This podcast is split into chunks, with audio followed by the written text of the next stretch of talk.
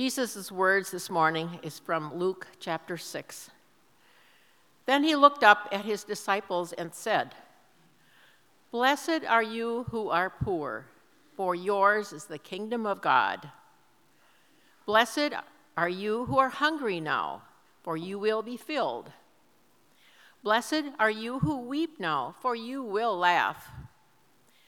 Blessed are you when people hate you, and when they exclude you revile you, and defame you on account of the Son of Man.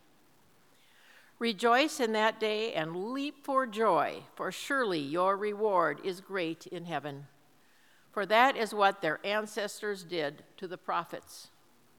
But woe to you who are rich, for you have received your consolation. Woe to you who are full now, for you will be hungry.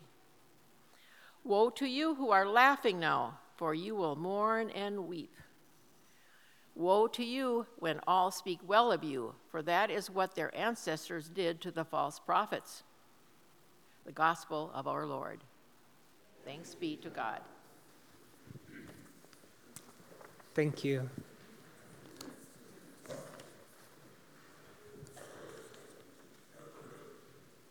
Grace to you and peace from God our Father and from our Lord and Savior Jesus Christ. I had a friend in divinity school who one day decided to shut down every single one of his social media accounts because he was tired of being bombarded by pictures of his friends' successes impeccable family portraits, over the top marriage proposals and pregnancy announcements, and plate after plate filled with impossibly delicious food. All of them were accompanied by one hashtag hashtag blessed. And when you see hashtag blessed on whatever social media platform you're using, that is the spirit in which it is used. It is synonymous with the shiny and the easy and the impressive. And that's revealing, I think, as to how our world thinks about blessing. We tend to see blessing as something good or enjoyable in our life. But that's not actually what blessing means. Blessing is the word we use when we mean that God is favoring you, loving you, and looking upon you kindly. And God favors us at a much deeper level than any measure of worldly success. God's love comes to all of us as we are, regardless of station or position. And if anything, worldly success, that which we post hashtagging blessed, it can actually hinder us from realizing God's love for us and for other people. This is, I think, why Jesus gets so specific in today's text.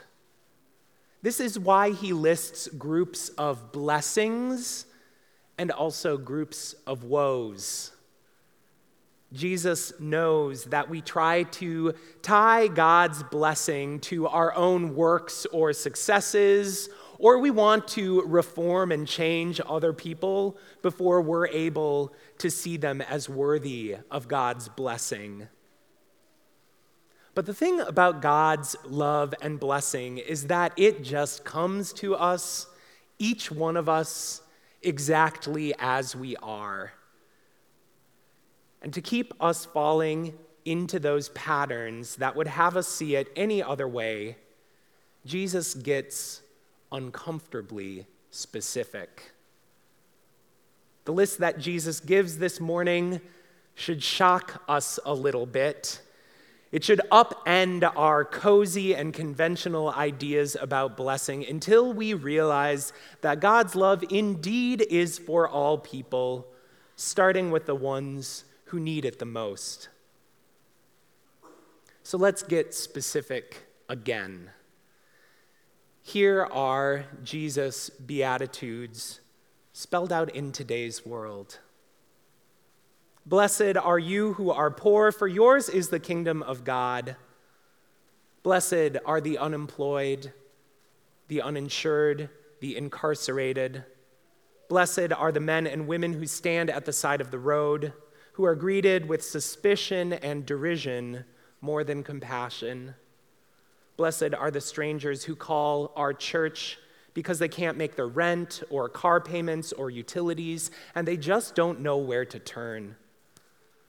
Blessed are those working minimum wage jobs that leave them still unable to provide for their family. Blessed are those who take payday loans once and then again and then again. Blessed are the ones that politicians never bother to make campaign promises to. God sees you and God dwells with you. But woe to you who are rich, for you have received your consolation. Woe to you who have staked your sense of self in your successes. Woe to you whose world only extends as far as your possessions. Woe to you who can name more wine regions than war regions. Woe to you if the stuff you own isolates you more than connects you. Woe to you if when you give, you feel more anxiety about parting with your money than about the needs of those you're giving to. You've received your abundance, but it is not the abundance of God. Blessed are you who are hungry now, for you will be filled. Blessed are the food stamp recipients. Blessed are those who save the other half of their sandwich for later, who decide to pay the rent instead of eating dinner Blessed are you who want to quit drinking or using, but can't figure out how. Blessed are you whose hunger is for the dreams you have never set aside. Blessed are the artists who see beauty as a basic need, who are not content with mere survival. Blessed are you who are not satisfied with your lives as they stand. Blessed are you who are not satisfied with this world as it stands. God enters your emptiness and uses your cries to birth a new world. But woe to you who are full now, for you will be hungry. Woe to you who think you have no way to grow.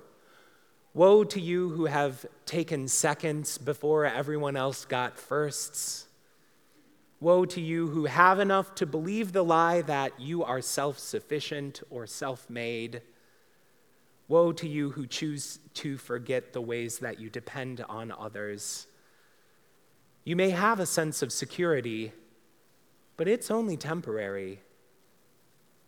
Blessed are you who weep now, for you will laugh. Blessed are you who watch as your loved one's memory fades before your eyes. Blessed are you who linger in the graveyard after everyone else has told you to move on. Blessed are you who bathe your parents, who bury your children. Blessed are you who carry unprocessed trauma and have no one to talk about what's going on inside you. Blessed are you who must use the word suicide when you tell your story. Blessed are women who have miscarried. Blessed are you who are afraid to come out of the closet. Blessed are you reeling in shock at new diagnoses, whose hopes are smashed each time a new course of treatment fails. Blessed are you who have tried hard and failed big. God does not flee from your pain and will not leave you. But woe to you who are laughing now, for you will mourn and weep. Woe to you who look at the world and are not shaken. Woe to you who are unmoved in the face of suffering. Woe to you who point your fingers in blame or shame. Woe to believe who you, woe to you who believe that you are separate or removed. Woe to you who feel happy when your enemies suffer. You may be laughing, but you have not tasted true joy. Blessed are you when people hate you and when they exclude you, revile you, and defame you on account of the Son of Man. Rejoice in that day and be glad, for surely your reward is great in heaven, for this is what they did to the prophets. Blessed are the refugees who are now shut out of this country. Blessed are the Muslims. Blessed are the deported and those who fear deportation. Blessed are the HIV positive. Blessed are those with mental illness. Blessed are the freaks, the weirdos, the socially awkward, the kids who sit by themselves at lunchroom tables. Blessed are the whistleblowers, the dissidents, the political prisoners, those who speak truth to power and suffer the consequences. Your life is a witness, and your words are of God.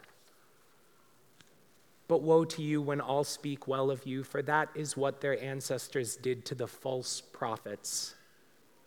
Woe to you who seek praise instead of truth. Woe to you who flee from conflict. Woe to you who hide your flaws as though you could ever be perfect.